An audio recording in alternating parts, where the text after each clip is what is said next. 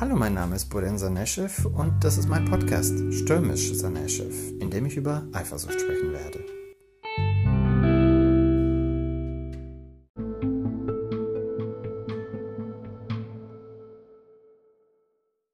Den Rest der Beziehung mit Gary kann man so zusammenfassen. Es ging weiter, genauso wie bisher, Alltag eben. Es gab ein paar Zwischenfälle, bei denen meine Affäre fast aufgeflogen wäre und ein paar Abende sinnloser, hemmungsfreier Besäufnisse, in denen ich mich daneben benahm und entweder Gary oder aber Kilian vor den Kopf stieß. Irgendwann konnte Kilian nicht aushalten, dass ich mich nicht für ihn entschied, sondern das Ganze parallel laufen ließ und wünschte sich eine Pause von mir, die sich in Vollgas sehr effektiv erwies, denn danach waren wir eindeutig in der Friendzone und keiner dachte auch daran, diese Grenze zu überschreiten. Wir blieben gute Freunde. Obwohl Gary und ich weiterhin ein gutes Sexleben miteinander genossen, hatten wir uns emotional entfremdet und irgendwann teilte er mir mit, dass er eine Veränderung in seinem Leben brauchte. Er hatte sich entschlossen, zurück in die Heimat zu ziehen. Somit war es klar, dass unsere Beziehung ein Verfallsdatum hatte. Wir beendeten es rational und freundschaftlich, ohne dass es krachte oder kitschig wurde. Das machte das Ganze leichter. Kurz danach, es dauerte nicht mal einmal ein Jahr, hatte er dort jemanden kennengelernt, den er heiratete. Solche Entwicklungen erlebte ich häufiger.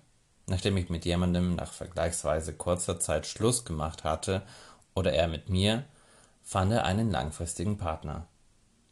Ob ich da ein Bedürfnis bei den Männern triggerte?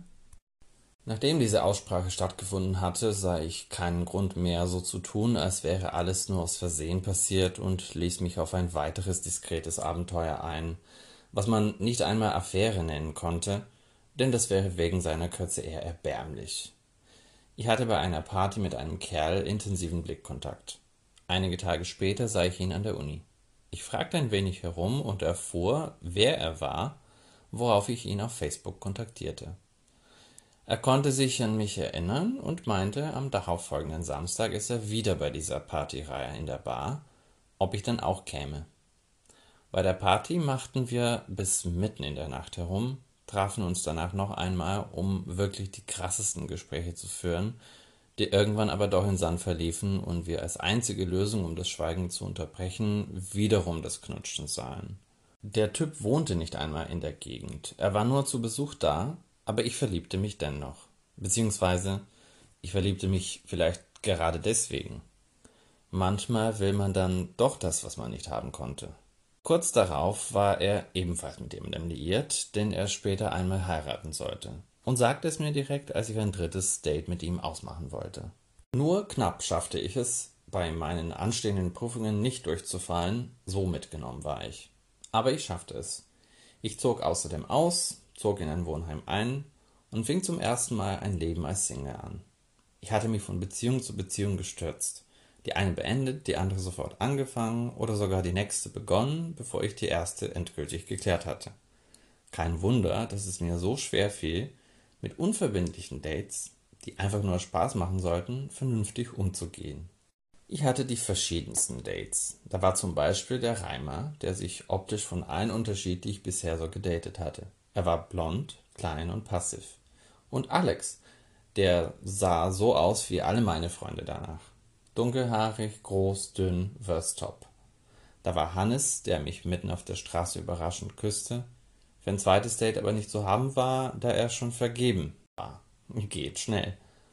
Und Stefan, der die ganze Zeit vergeben war, mich dennoch küssen wollte, aber von mir abgewiesen wurde, was mir ein so krasses Gefühl der Macht gab.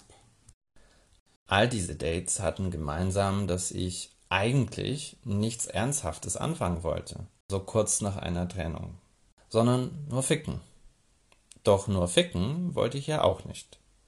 Ich wollte schon alles drumherum, das Emotionale, das Kribbeln im Bauch, die Anziehung, das Teasen, die Spannung, die Funken. Nur weil man beim ersten Date Sex hatte, machte es dies nicht zu einem Sexdate. Ich wollte vor allem zwanglos daten, nicht nach der großen Liebe suchen, aber auch nicht sofort als One-Night-Stand framen, sondern einfach mal schauen, was passiert. Aber mal erwartet der andere mehr, mal weniger als man selbst. Oder man ist so wie ich und fällt in seine alten Muster zurück. Also Full Throttle, Charmoffensive und gar nicht bedenken, dass es eben keine Beziehung werden soll. Zurück zu Reimer. Wir hatten eine super Zeit. Wir kochten zusammen bei ihm, unterhielten uns großartig, besuchten dann eine Theatervorstellung, also Vollkultur, tranken danach einen Kaffee, unterhielten uns über unsere Kindheit und Coming-Outs und gingen dann auch noch schwul feiern. Ich trank extra keinen Alkohol, um noch leistungsfähig zu bleiben. Gegen 3 fuhren wir wieder zu ihm, er machte das Fernsehen an und ich fragte mich die ganze Zeit, wie ich ihn dazu bringen könnte, zu mir auf das Bett zu kommen, wo ich saß. Mit Kitzeln. Als ich es geschafft hatte, führte eins zum anderen. Auch den Vormittag verbrachten wir im Bett. Leider stellte ich beim zweiten Date fest, dass ich kein Interesse an ihn mehr hatte. Mir keine Beziehung mit ihm vorstellen konnte. Doch das stand eigentlich gar nicht zur Debatte, oder? Was war eigentlich passiert? Warum hatte ich ihn überhaupt auf ein zweites Date eingeladen? Hatte ich gehofft, einfach noch ein schönes Date zu haben? Einfach mal wieder eine gute Zeit haben und nicht gleich mit den absoluten Kriterien einer lebenslangen Beziehung urteilen. Aber genau das konnte ich nicht.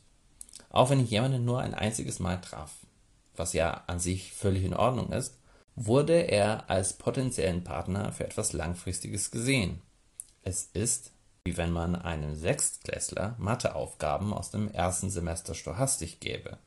Klar, eine von 100 schafft es vielleicht, weil sie ein Genie ist, aber 99 fallen durch.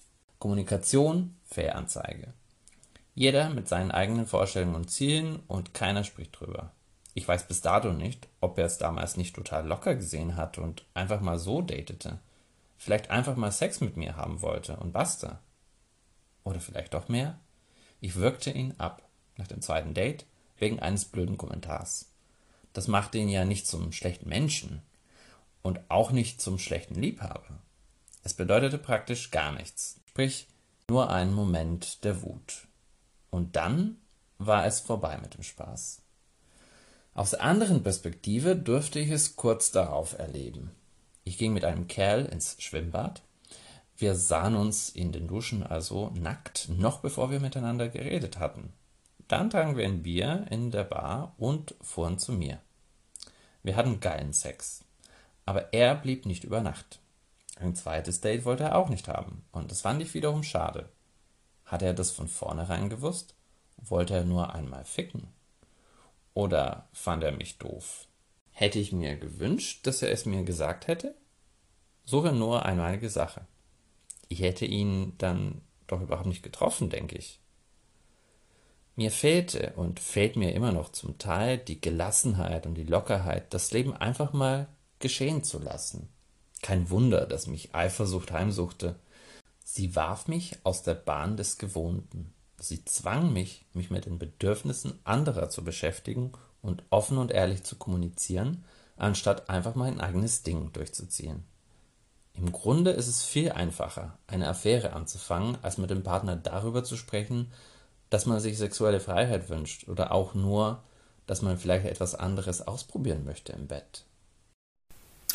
Hey, ich bin wirklich ganz neu bei dieser Geschichte, deswegen freue ich mich auf jegliche Kommentare oder Feedback. Na gut, vielleicht weniger auf die negativen. Aber wenn ihr irgendwas zum Thema Eifersucht mit mir teilen wollt, vielleicht eure Erfahrungen oder wie auch immer etwas, was ihr erlebt habt, dann einfach nur zu. Es gibt ja die Funktion, dass man eine kurze Audio-Message aufspricht oder ihr könnt mir eben auch was aufschreiben. Also einfach direkt schreiben. Vielen Dank und bis dann. Ich freue mich auf euch.